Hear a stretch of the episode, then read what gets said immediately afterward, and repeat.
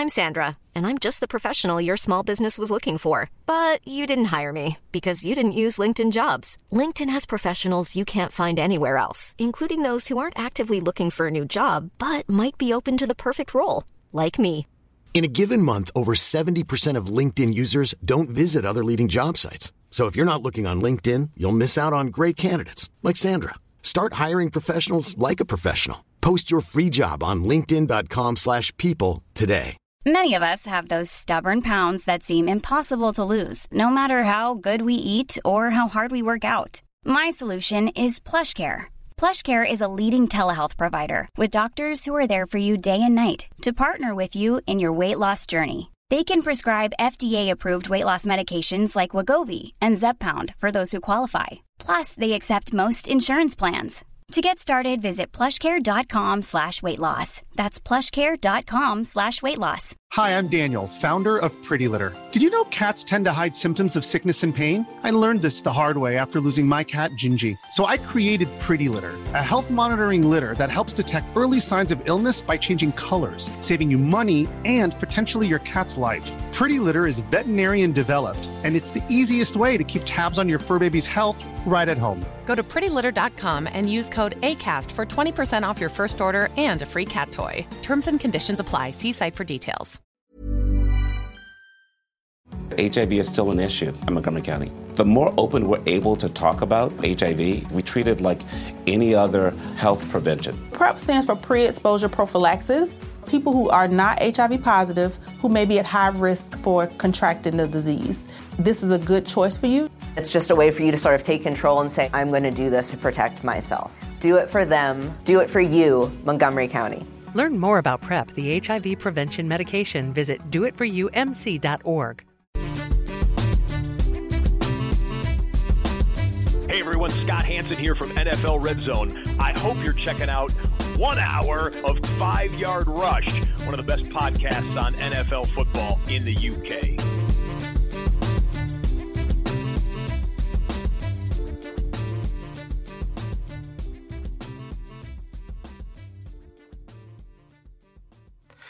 Hello, Rush Nation, and welcome to the Five Yard Dynasty podcast.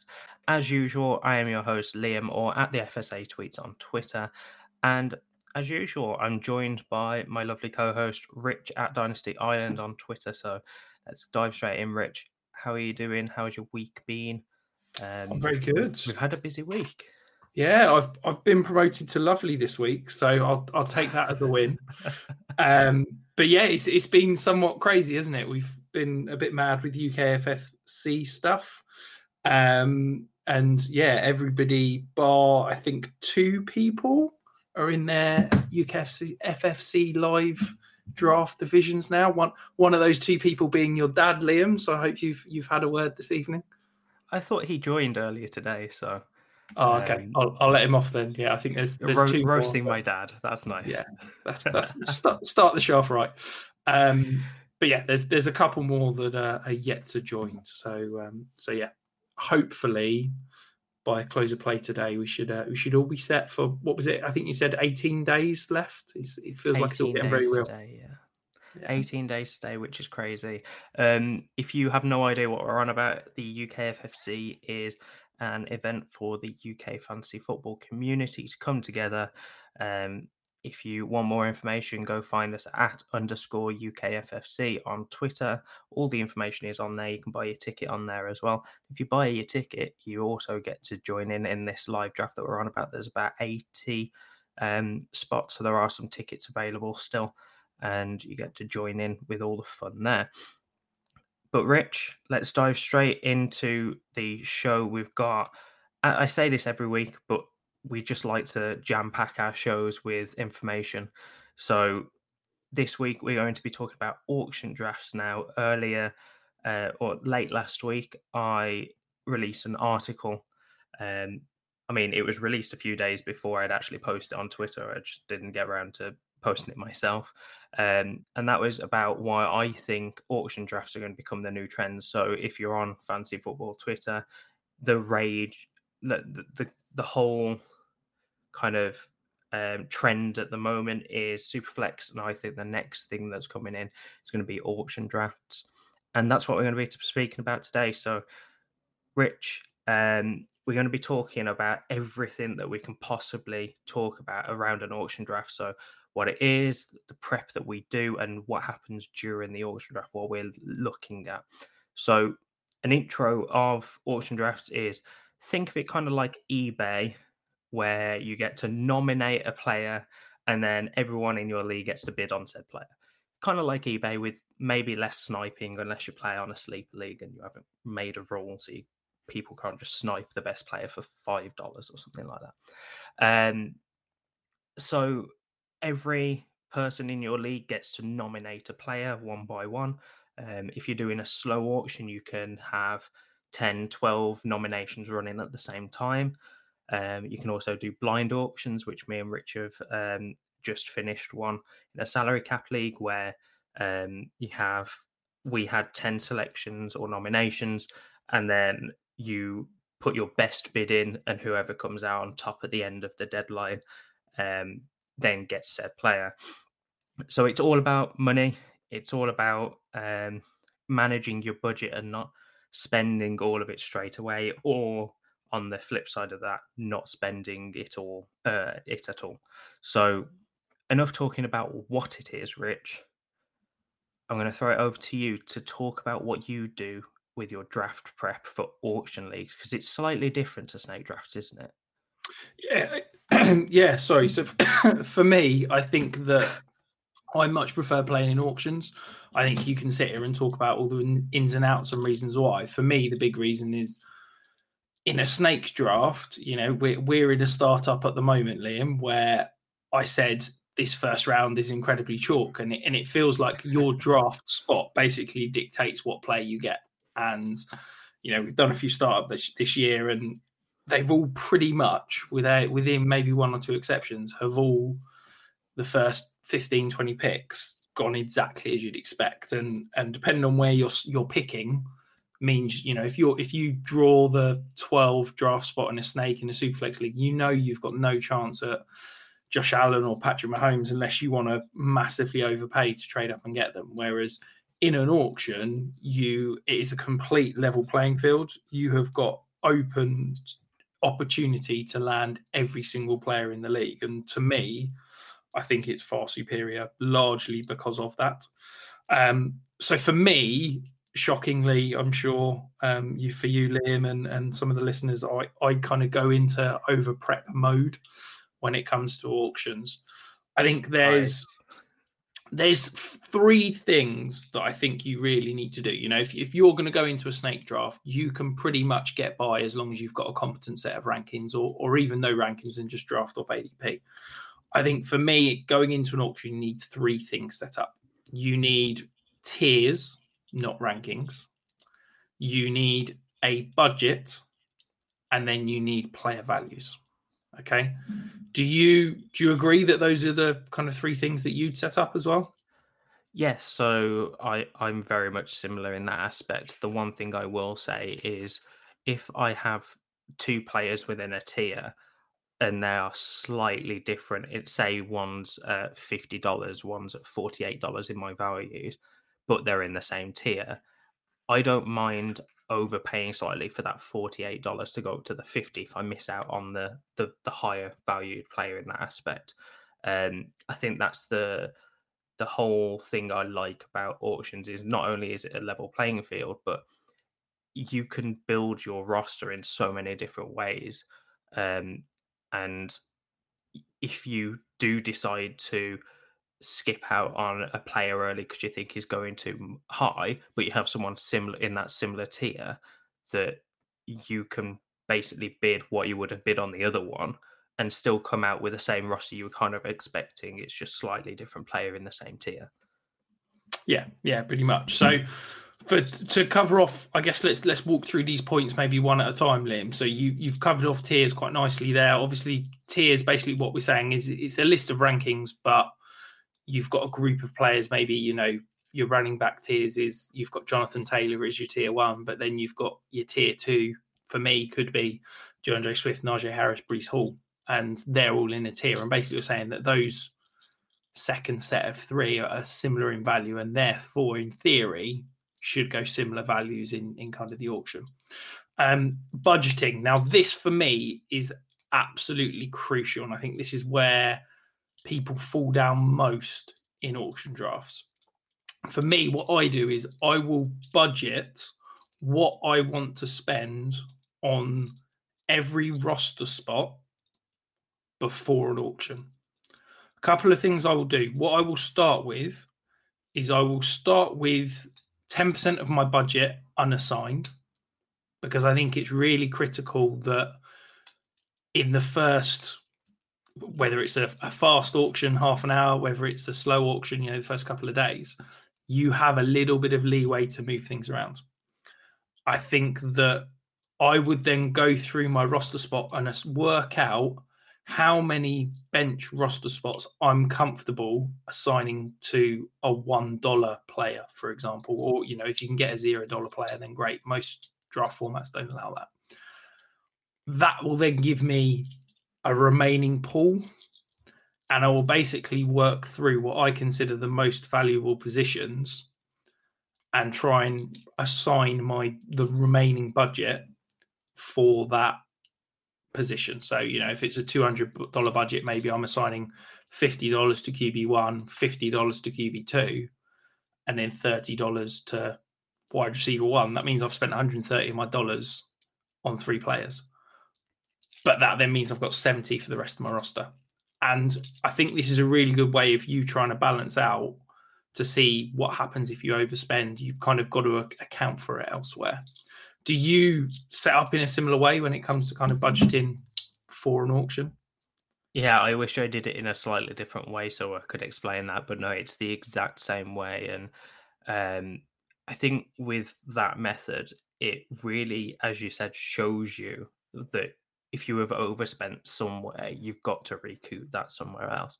And vice versa, if you underspend on getting your QB1, then you can overspend somewhere else. And but the issue with this method is that by doing this, you are kind of shoehorning yourself into certain positions. To say, Rich, that you want to in a two hundred dollar budget auction, you want to spend. I don't know. I'm I'm going off the top of my head, so these values may not be correct. But you go over, say, a, a ninety dollar quarterback that could be one of the top elite assets. But if you miss out on all of those top elite assets, then you're going to be getting someone else. And that doesn't mean necessarily that just because you budgeted 90 there doesn't mean you spend 90 on that player. You've got to lower that budget and then try and go for another a better asset el- elsewhere to what you budgeted.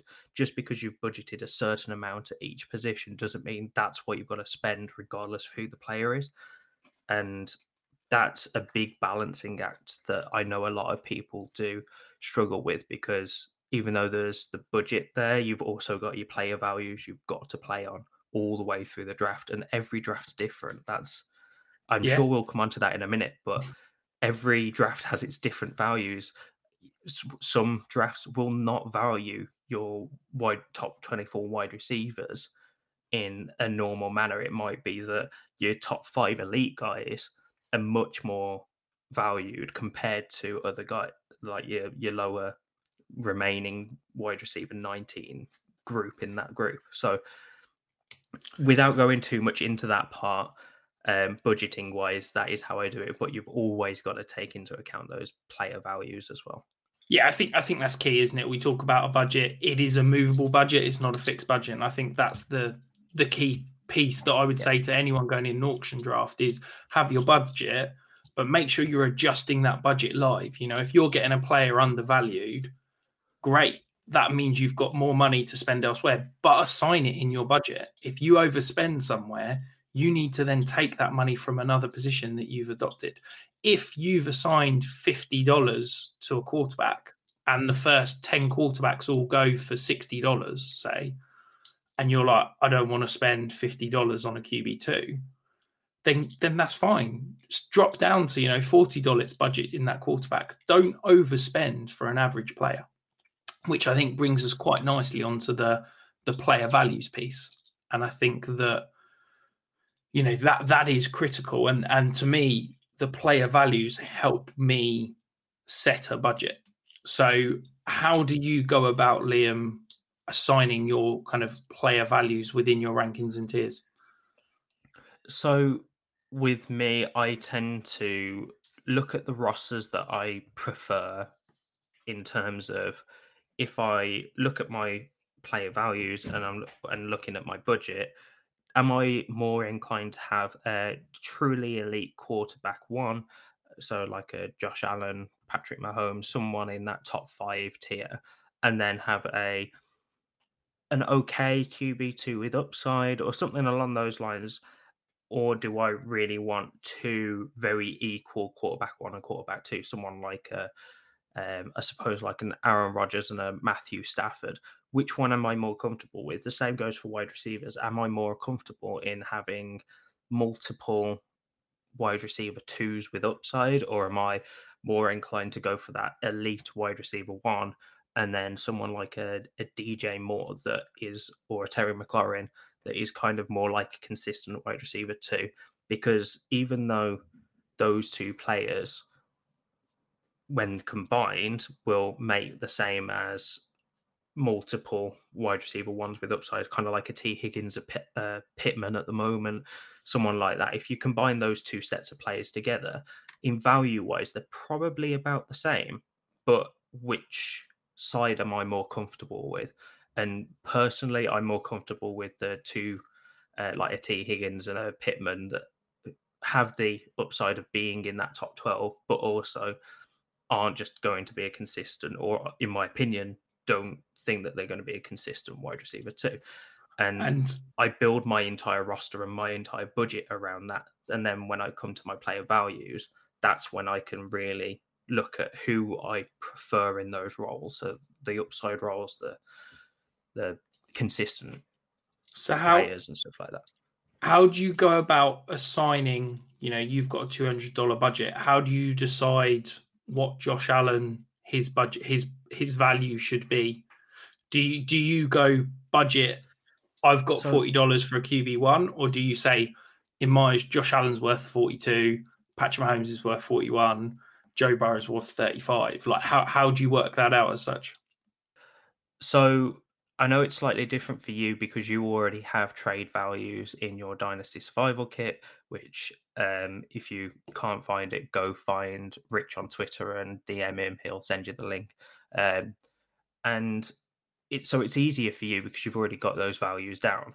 But for people that don't, especially if they don't have rankings themselves, go to places like Fantasy Pros where you can find some um, auction um, like rankings and values themselves. I know that I, would assume that DLF have something similar, Rich. They've so, got, yeah, they've got an, a startup auction tool which will um, produce values for you. So a, a, lot of people have them. If they don't, then you can even go to a trade calculator and go, kind of do some backwards engineering on that if you really want to go down that route. Um, me personally, I have my rankings, and then from my rankings, I'll kind of look at um, the tier breaks, and I'll tend to build those tiers. So if I've got, like the example you used earlier, Rich, with um, Jonathan Taylor, will be considerably higher than or value considerably higher, but then you'll have D'Andre Swift, uh, Najee Harris, Breece Hall, Javonte Williams, if you want to put him in that tier, all similarly um, valued, but slightly lower than that top value. Um, it really does come down to the um, the the budget of the auction because I did a five hundred dollar startup auction, um, and that really changed a lot of values because I find people are a lot more spend happy in higher budget um, high, higher budget um, drafts because they see the the money and they're like, oh, I can use all of this, and then don't realize how that plays into a budget. Whereas if someone's in a two hundred or even a one hundred dollar um, budget, then they tend not to spend as much early. But going back to your original point of how do I assign player values, it comes down to rankings mostly, and I also look at the type of team that I want to build beforehand. So even though I always say go in flexible, don't always go in with a, a strategy behind your team. So if you want, as, as I said earlier, an elite quarterback to, uh, one and then a lesser quarterback two, or whether you want two closer together, I think you kind of got to do that in an auction, but you can still be flexible within that because you can still move to the other the other side of it if the value is there. Um, but I kind of build it around that. So if I want a truly elite quarterback one and a lower quarterback two, I'll see a bigger gap between those two assets because I kind of assume that the elite asset is going to be costed and budgeted for a lot more to make sure I get them. If I want to go for the two middling options around like an Aaron Rodgers and Matthew Stafford, then you kind of look at more of a linear um, value. So you don't kind of think of it like a bell curve, I suppose. So your elite assets tend to like kind of go up like this. I'm sorry for audio listeners, I cannot explain this. I don't know whether Rich is going to be able to when I pass it over, but you kind of like see a, a curve upwards. But if um, you want to more middling assets, you kind of see more of a general gradient slide. Rich, I'm going to pass it over to you because I just feel like I've talked and not really said much. But um, how do no, you turn your player values around? Because I know that you already have your trade values. Yeah, so I mean, I I cheat slightly. Well, not cheat, but I've I've done the work for behind. But yeah, I I have my all of my trade values that I have a formula that basically I can turn my trade values into a an auction value depending on size of league, roster spots, that kind of thing. But I've, I just want to kind of walk through a couple of tips for the listeners in terms of how to create your player values. So, as a general rule of thumb, okay, this is not an exact science. A first round pick, so those elite quarterbacks, let's say an early first round pick, you're generally talking about 20% of a budget for one of those. So if you can think of, you know, in a super flex auction, $200 budget, you're generally talking Josh Allen, Patrick Mahomes, you know, Justin Herbert are about 20% of your budget on that type of player. Okay, so that gives you a rough on the maximum you should spend on on any kind of player. But the key thing for me is I think you need to assign a player value to every player that you feel is rosterable in this format. So let's take a fairly standard league. So 12 teams, 25 roster spots. Okay. So that is 300 players. So you need to make sure your rankings are 300 players long. If you've got 300 players long, you need to assign a value to every player in that league, in that top 300, and the total value should equal the budget for the league. So if you've got 12 teams, each with 200 roster spots, that means you've got $2,400 to spend.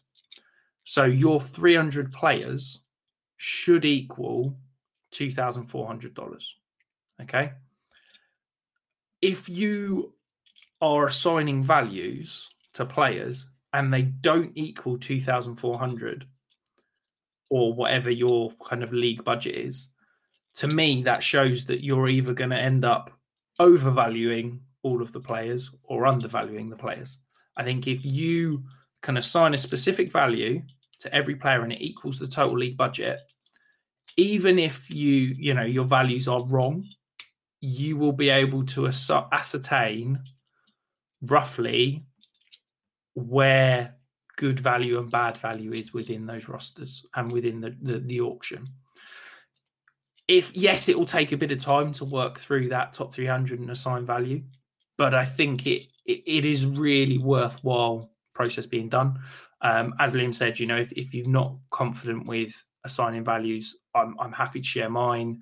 There's plenty of other places all around that will be able to uh, to do that. Um, once you've got those those values as such, um, you you I think the values help to dictate your budget. So where we're talking about assigning forty dollars to a quarterback one or whatever, if you're not assigning Patrick Mahomes, Justin Herbert, that kind of thing, that sort of value, that probably means you're you're slightly skewed. Um, but I also think that those values need to be slightly flexible. You know, if you're sitting there saying, right, I'm going to assign the elite quarterbacks a, a $30 value, but they all go in the first round of bids for 50 60 dollars that means that your numbers are slightly skewed so you can adjust your player values for you know those elite guys make them a you know this is actually what they were the the price was that they went for. And then as long as you keep your total budget there as the total budget for the league you will then be able to have a live more accurate depiction of exactly what player value should be. So i think that's my key thing is get a set of rankings break them into tiers make sure you assign player values make sure the player values add up to the league budget and then make sure you're budgeting for your team off the back of those player values. Is there anything else, Liam, that you think you would want to add in that sort of initial prep stage before you go live into an auction as such? Sorry, my internet keeps dropping out. Um, you were asking about. I said, is there anything else you think that you'd need to prepare for the draft before we kick things off? No, I, th- I think you've covered everything pretty well there. Um, I think prep wise, I think you, we've covered everything. The only thing I will say is be confident in your prep. Like as Rich said, he goes into over prep mode, um, especially when it comes to auctions. But be confident in what you do as your prep because not everyone does the same thing and not everyone is right. So if you assume that you're wrong immediately, you're probably going to make some more panicky moves. If for whatever reason um, you end up panicking, then that's probably where people will take advantage of you in those drafts and you'll start overplaying for play overpaying for players. But that is kind of coming on to the next segment, which is during the draft, how you react. So before before we dive into the during the draft, can I just give two, I guess, big tips but yeah, massive bugbears that I think are key to remember for any auction. Okay. So if you are in a live auction, okay, whether that be slow, whether that be fast, something that there is a continuous bid. And by this, I mean not basically a blind auction. Two things I think you should do, and well, one thing you should do, and one thing you should never do. The first thing you should do is throw out players in terms of your nominations, nominate players that you think you are lower than consensus on, but are high value. Because what you want to do early is try to eliminate as much budget from your competitors as possible, but you want to essentially throw out players that you think will get overbid and overpaid compared to your values. So if there's a player, you know, an elite player that you're slightly lower than consensus on, so I feel like I always hate on this guy, but for example, he's, he's only in my mind because he's just signed a new contract. But Terry McLaurin, that's always a guy that I'm going to throw out early. Same with Stefon Diggs because I'm a lot lower than consensus on those guys, but I know that somebody in my leagues are going to like those two players, so I'm going to throw them out early. The seconds do not ever do is try and bid up on a player. Okay, never bid one dollar on a player that you are not willing to win. Okay, so if you are I don't know, say Patrick Mahomes is is on currently currently on the clock for fifty dollars. You value him at fifty. You've budgeted him at fifty. Someone's going to win him at fifty. Personally, and Liam's shaking his head here, so maybe Liam disagrees. I am never, ever, ever clicking bid on fifty-one dollars because I think that is bad practice. You then get into a position where you're overpaying for a player. Whereas if you waited and were patient, you could get a similar player for a cheaper price. And all you're doing is trying to raise up the price for a competitor but they could be doing the same thing to you. And as soon as you click bid, you're like, right, I'm going to bid him up. He really likes this guy. He could just stop bidding. And then you're left overpaying for a guy. Yes, you've got potentially a great player, but do not assign a bid for anybody on it one dollar more than you are willing to pay. Do you disagree? I no, I agree. When you got through the full thing, I was disagreeing with the way that you explained it to start with, um, because if the player is currently lower than you're willing to play, uh, that you're willing to pay, then always bid plus one. I, Oh, yeah, I, I will yeah, yeah. always do that. But as soon as they hit that budget that you've already assigned to that player or that player value, then I'm not touching them again. There are a few, and I mean a few tiny exceptions, and I tend to do this in leagues where I know certain people rather than in leagues where I don't know anyone. And that is where I know that people like players more than I do. So I always pick on him because he's a great laugh. But Paul Picken with Elijah Mitchell, I would bid him up a little bit more than I would be willing to pay for because I know that Paul would want him more. But That is then the there's- only reason I would do it. But the then there's the one draft, the one draft that you do, and he'll be like, "Yeah, I'm, I'm not going to take Elijah Mitchell this draft," and then you end up overpaying for a player that you don't want. But I think it really comes down to your player values. And this is what I mean about knowing the person that you're trying to bid up. Because if I do that to Paul, I know that Paul in his rankings has Elijah Mitchell at least seven spots higher than I do. So I know that regardless of what my bid is, if I'm two or three above what I'm putting in or what I've budgeted or valued Elijah Mitchell on, I know that Paul will always pay that.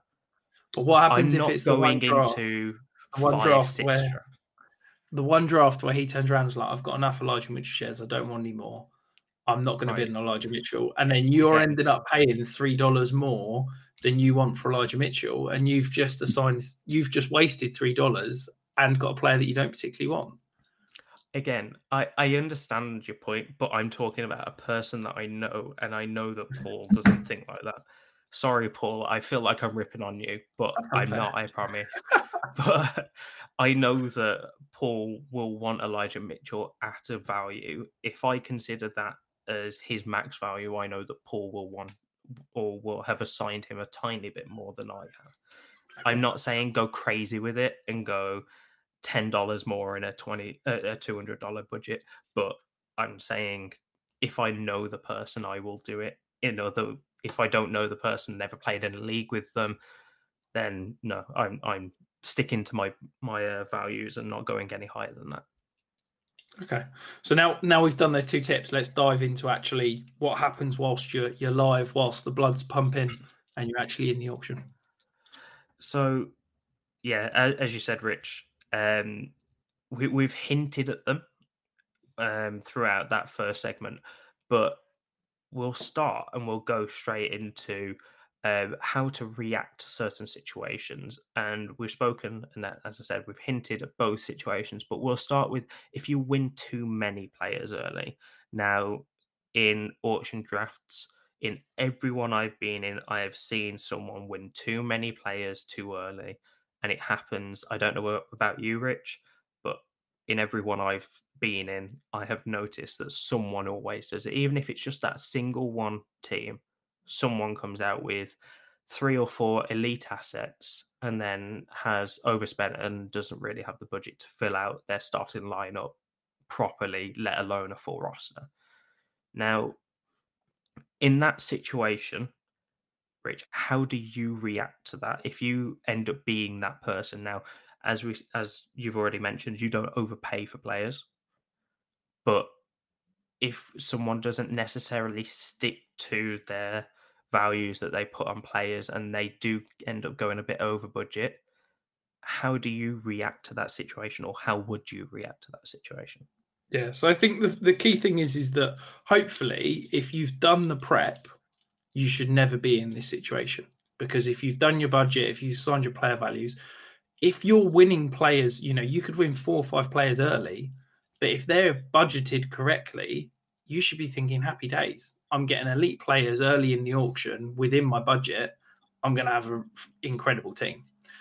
If, as you said, Liam, you've perhaps not done your prep or, you know, the blood's blood rush to the head and you've overbid on players and perhaps got guys that, you know, you've you've ended up overpaying for and blown budgets, I think you almost need to stop and almost reassess and start that process again. So you then need to go back and look at your budget. You need to rebudget every single position within your roster. You need to assign new player values and where you've overspent. And I think this is where, you know, we we, we talked about the, the tracking and adjusting budgets, but also player values live something I have that's that's fantastic. Well, I say it's fantastic. I think it's fantastic because I did it. But I have basically a live plus or minus as terms of my player value versus what the player went for. So I can see who overspent, who underspent, what were good values, and then I break that down as as a percentage of you know whether they were ten percent overspent or ten percent underspent of things, and that allows me to track where the league is as a budget, where certain rosters are, and and I think that if you overspend early and break your budget early, you then need to completely restart that whole player value piece and and almost start it as a new auction and say, right, I've only got a fifty dollar budget and I've now got to assign 15 roster spots. How the hell am I going to do this? And almost start again because I think that if you just try to carry on swinging in the dark and and kind of just try and luck your way through it. All you're going to end up is with three or four studs and then a bunch of one dollar replacement options. Yeah, um, I did the exact same in the silent auction that we did, Rich. So, um, although I've never been in this situation because I am much more um, cautious with my money, I'm risk averse in Dynasty in general and in fantasy football in general. Um, so that is never something that I get into. Um, but in the silent auction we did, I won no players. I think I was maybe the second to last, if not the last person to actually win a player um, because I was taking the first three to four rounds of nominations um, and putting them into my spreadsheet of okay, how how off are my rank or how off are my values compared to the leagues and what it what is it going to look like in five six rounds time and kind of figure out and try and predict the future. And i think that's my biggest tip in auction although it's not necessarily relevant to what we're talking about in this question right now is i tend to take a sit back and um, kind of relax for the first at least 12 nominations in a in or the first round of nominations so if it's 12 team league first 12 um, and i will see what the player values look like. Um, that doesn't necessarily mean i don't bid that i have one players in the first 12 and that tends to be if i think someone is ridiculously low valued um, but i tend to try and sit back as much as i can and try and figure out what player values mean to people at the moment um, but coming back to this specific point, if you do win too many too many players too early, then like Rich said, it all comes down to your readjustment and your prep because if you try and wing it, you aren't going to be able to recover from that situation. Yeah, I, th- I think the other thing you, you hidden it with regards to nominations. I think if you go big and go early and, and blow a load of budget on some some high profile guys, what I'd start doing is I'd work down my player values and identify some guys that I like that perhaps I've assigned two or three dollar bids. And I'd start throwing those out as my nominations in the hope that I can get them for maybe a dollar or or things like that. And I'd start trying to almost fill out the end of my bench and every player that I can sort of fill on my bench then allows me a little bit more confidence on on spending on those remaining starters. And I'd almost try and inverse fill my roster. I've got my studs. Right now I'm going to fill out my bench. And through that process, yes, I will try and fill out my starters if the value comes up. But for my nominations, think, I'm going cheap. I think that's a very interesting concept, and I've never really thought about it. But that is only a win-win situation. You're either getting players cheaper than than you possibly um, budgeted for. So if you are throwing those two, three dollar players out and you're getting them for a, a smaller amount, maybe one dollar, because no one wants to spend that early, then that that's brilliant. You you're inverse filling your roster, as you said. On the flip side to that, I think while people have money, and it, especially if people haven't done the same prep or or a more thorough prep process, they're going to bid a little bit more than you. And even though, yeah, it might be what four, five dollars in in terms of like a bench spot, that is a lot to put on a bench spot that you maybe had budgeted at around two to three dollars. It may not seem like a lot, but I think it's only a win-win situation there because you're either getting people to overpay or you're probably getting them for uh, around your budget, if not a little bit less. I don't think there's that middle ground of getting them bang on.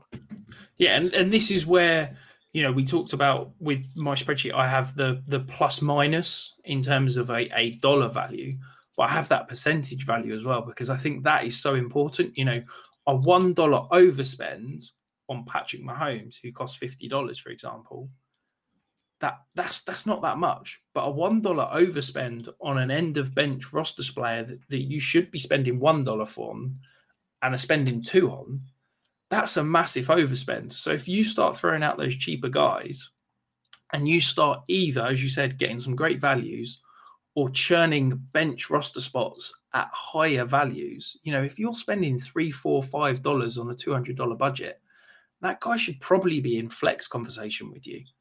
And if you're throwing out some really cheap guys, that means that that person's assigning essentially flex value to a guy that should be a bench spot. And um, I think it's a, a, a, nice, easy way to, as I said, either get great values or churn other people's roster spots.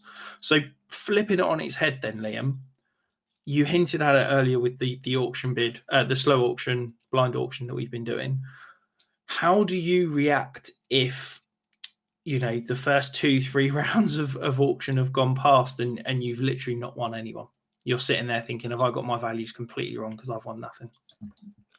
So this comes down to two separate factors and I'll, I'll speak to speak to them separately but i'll go through them now. So the first one is looking at your own player values compared to what other people have done. So, as you said, Rich, you've got your plus or minus. I call it an over under. I'm pretty sure that they they are the exact same thing, just different names. But I look at the over unders against my values, and I'm trying to figure out how far over or under I'm looking at. And in this situation, how far under my values are compared to what they're going at.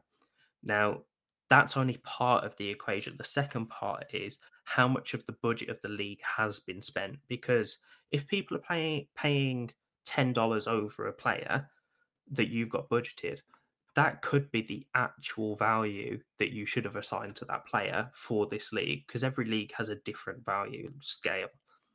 But if people are spending that ten dollars over, but then in terms of the the league's budget aren't going to be able to fill out a full lineup it properly, then you start to look at actually my values are right. It's just people are trying to overspend elite on elite assets. Now, if we go back to the silent auction that we've been doing, Rich, um, we spoke about it during the draft um, very briefly because I was not panicking, but I was kind of thinking, well, because we were both in a very similar situation. I think you actually won a player maybe a round or two before I did. Um, but I was kind of like, my player values really that off? And then I, I remember you putting in the in the um, sleeper chat that the the amount of roster spots that had gone was something like 20%, but then the amount of league spend was about 35% of budget. No, which, it was more than that.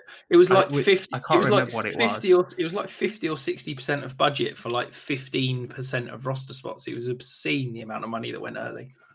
But that was kind of what I was looking at. I just kind of didn't put it in those terms to start with, and you need to figure out whether your values are completely off compared to how much has been spent and how much is left to as a as a league how much is left to be spent or whether your elite asset values aren't high enough and it this is where a prediction comes into it and um you need to kind of figure out where that drop off is going to be where your values your value line is going to become higher and where the the league value line drops below your line so you start winning players again.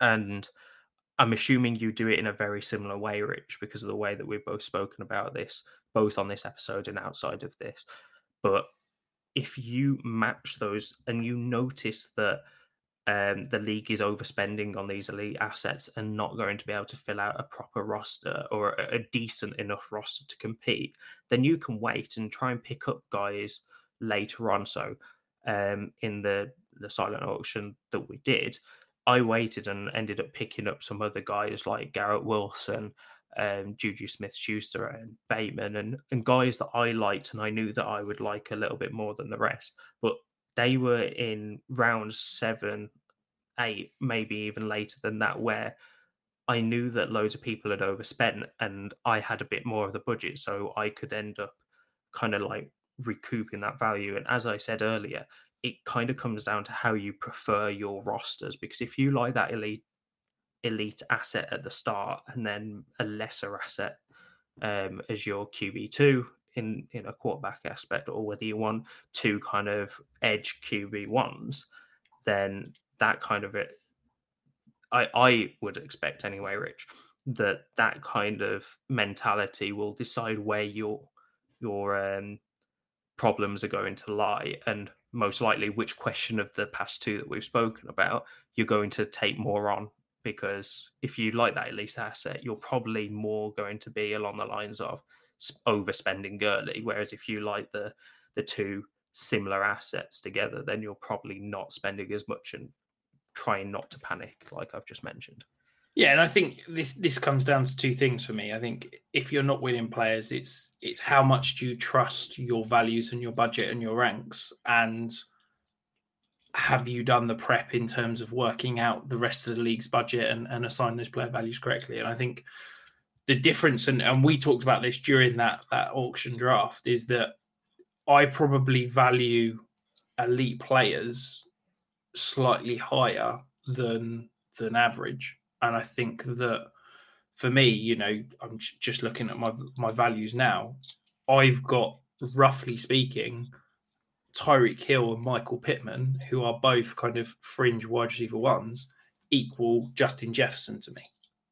So in an auction league, you know, if if Justin Jefferson's going for 50 and Tyreek Hill and Michael Pittman are going for 30, I would much rather have Justin Jefferson at 50 than those two receivers at 50. And I think that's it, is that I have quite you talked about the um the graph. Um, yeah, the exponential graph in terms of how it drops. And and I guess for me, my kind of exponential curve is is very steep initially because I value those elite players as a lot more than the kind of tier two to tier three guys. So this comes back to if you've done the prep, if you assign those values correctly, then you know, and, and you don't need to be scared necessarily about values because it doesn't matter what values you assign. You know, you could literally walk down and go, 50, 49, 48, 47, and work your way down players. You know, as long as you're assigning a value, all that means is at the end of the day, there will come a point in the auction where you are getting values, and and you, as long as all your, you know, we talked about earlier, all your player values add up to the total budgets, you're going to get a point where there will be value in the draft and you will recoup. It's, it's just don't panic. I think the key thing I can take out of all of this is in an auction draft, you need to react, you need to act accordingly, but you can't panic. And I think that's, that's probably the panic, one rule. Yeah, as soon as you panic, that is the end of your draft because you'll make some quick decisions that probably aren't the best. And the big thing about auction drafts is once you're out of the draft, the draft doesn't really mean much. And I think that is a huge thing people tend to miss. Like in um in snake drafts, you tend to have the oh, but I took him at the 305 and your pick was the 307 or, or something along those lines, and I wouldn't do a one for one trade.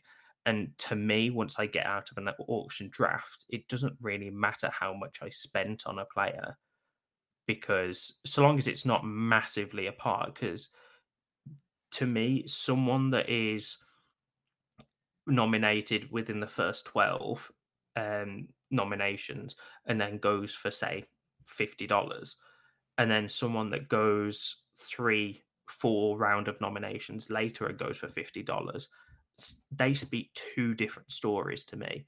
It's not necessarily a 305 and a 307 or, or whatever that snake draft equivalent would be. I think in auctions, with the round of nominations going on and on and on, I think that that's where two different stories form, and you either get an underpay or an overpay somewhere. But once you get out of that draft, it becomes player values. It doesn't become um, what you necessarily spent during that draft. So Rich, one thing that we've kind of hinted at, but I wanted to talk about a little bit more is how do you adjust? So you've mentioned your over under your plus and minus column that you've got in your um, spreadsheet, but it's fine having that information and saying, okay, someone spent 10% more on Patrick Mahomes, but how do you use that information on, say, Joe Burrow when he comes up on the on, on the nomination block? Do you immediately adjust or do you wait for a bit more of a data set? How do you adjust to that information that you gain? So for for me, the true answer is I don't because I trust my player values and and I know that I've I've got them worked out and I, I rely on that. So I'm fine with that. If I didn't have that, this is where going back to the tiered system works. Is that you know if you were to say there is a tier of let's say for argument's sake six elite quarterbacks, okay, if you know Patrick Mahomes has gone for fifty dollars, then you need to know that roughly the other quarterbacks that you have in that tier are going to go for a similar value. Okay. Now the key thing is is that what you don't want to be is you don't want to be bidding on the last player in that tier because you normally find that that is where those players, you know, if if it's the last elite quarterback one, suddenly they'll probably go for more than any of the others because you've got multiple people scrambling to get one of those elite quarterbacks.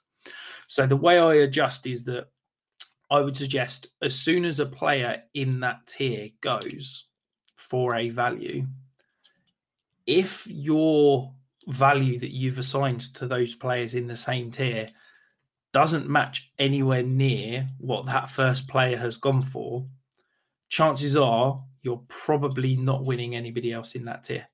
So you've got two options. You either adjust your player values, adjust your budgets accordingly, or you accept that and move on to the next tier and, and adjust your budgets according to that. Because if you've only budgeted $30 for your QB1 and Mahomes goes for $50, then Josh Allen goes for $50, then Justin Herbert goes for $50, chances are you're not going to be getting Joe Burrow or Lamar Jackson or Kyler for thirty dollars. They're probably going to go for mid forties to fifty. So you need to accept that and reaccount accordingly. It, it, could be that you adjust your budget and you say, actually, I want one of these elite guys. I'm going to spend fifty dollars, and you go and get the next guy that comes available. But you need to be able to kind of, as we talked earlier, find that money from another position on your roster spot to assign to that player. Yeah, I think that's a very important thing is you need to make that decision and that decision especially in a live auction draft needs to be a very snap decision of do I want to go for one of these elite assets to say like Joe Burrow or do I want to kind of hold out and because these elite assets are going now I will have that money that I could have spent on an elite asset to go and get two maybe middling assets instead. And especially in live auctions, that needs to be a snap decision. So um, you really need to figure out very quickly what you want to do and always have a think. This kind of goes back to the prep situation is kind of have a think about what you're going to be comfortable with because um, what you don't want to do is in the middle of, especially in a live draft, where um, all those players, all the numbers are flying around your head. What you don't want to do is make a decision and then immediately re- regret it because then that's going to play on your mind rather than how to fix it.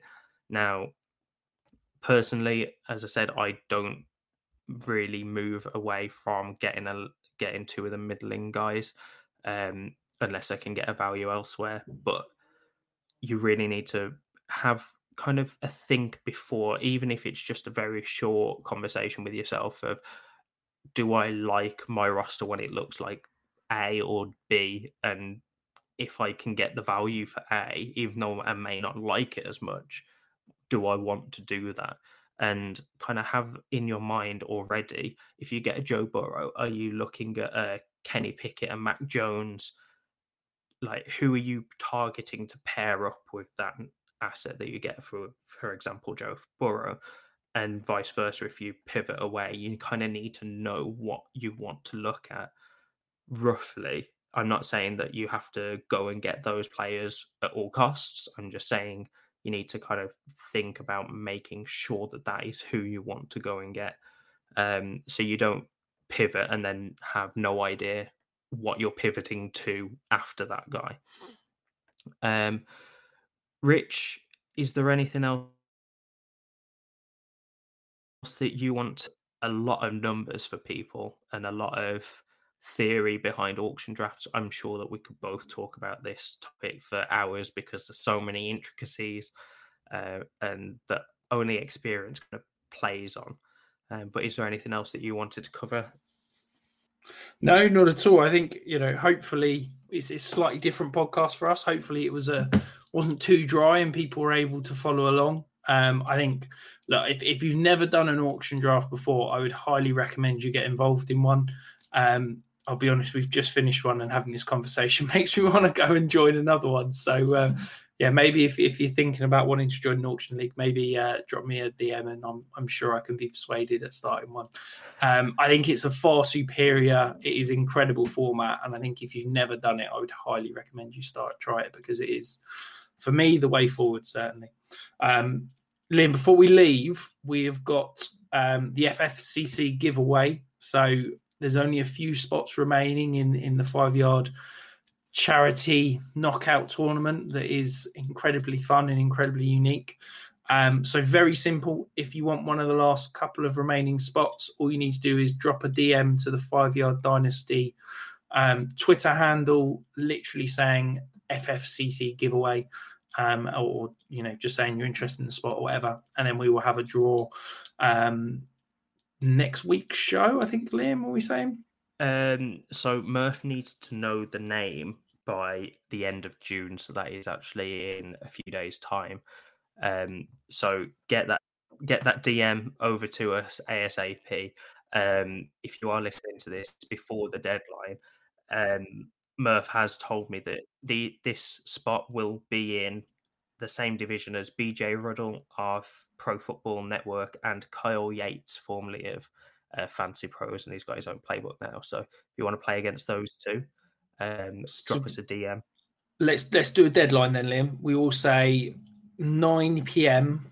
on Wednesday, the 29th, is the deadline to drop us a DM by. So if you're listening to this the day that it goes out in podcast form, get us a DM and you could be playing against one of those two, or both of those in your division and maybe even have your first matchup against them. Um, but Rich, you were about to say something then. No, I was going to say, if you got a dynasty tip for us, we've not got a guest, so I'll, I'll hand it over to you. Yeah, so the dynasty tip for this week, um, looking back, we could could have probably made this um, auction related, but uh, the one that we did settle on, Rich, was if you have a future pick, so a 2023, 2024 first, whatever it could be, it doesn't necessarily mean you have to use that pick on a selection. So just because you trade for a 2023 first doesn't mean you have to pick whoever is coming out in the um, 2023 class you could use that pick in a further trade to make mm-hmm. another trade to get a, a, top asset, for example. So yeah, that's the dynasty tip for this week, Rich. Um, I know that you're a big fan that you always say that you don't see it as a player until the draft. So um, that's it for this week. As we said, UKFFCC is um, UKFFC is not long away. So if you want to check that out, it's at underscore UKFFC and the FFCC giveaway. There's too many Fs and too many Cs, Rich, but um, that giveaway, all you have to do is drop us a DM on the at Five Yard Dynasty um, Twitter account, and we'll get you entered into that draw by was it 9 p.m. the 29th of June BST. Rich, is that Yeah. what Yeah. the deadline was? Yeah, perfect. Absolutely. So make sure you get take a look at those, get involved if you do want to, and until next Nation, we'll see you then. Enjoy yourselves.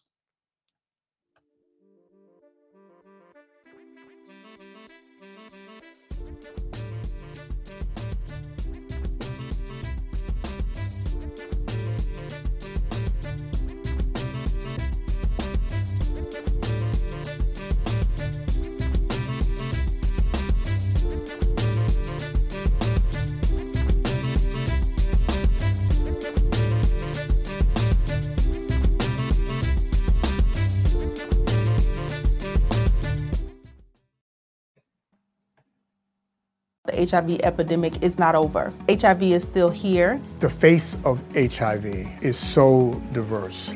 The biggest thing to reduce HIV stigma is just to talk about it. Testing and PrEP and HIV treatment and how effective it is today. Undetectable equals untransmittable. Whether you're positive or negative, there's not a wrong door. Whether it's testing or whether it's treatment, do it for you, Montgomery County. Learn more about HIV testing, treatment, and prevention at doitforyoumc.org.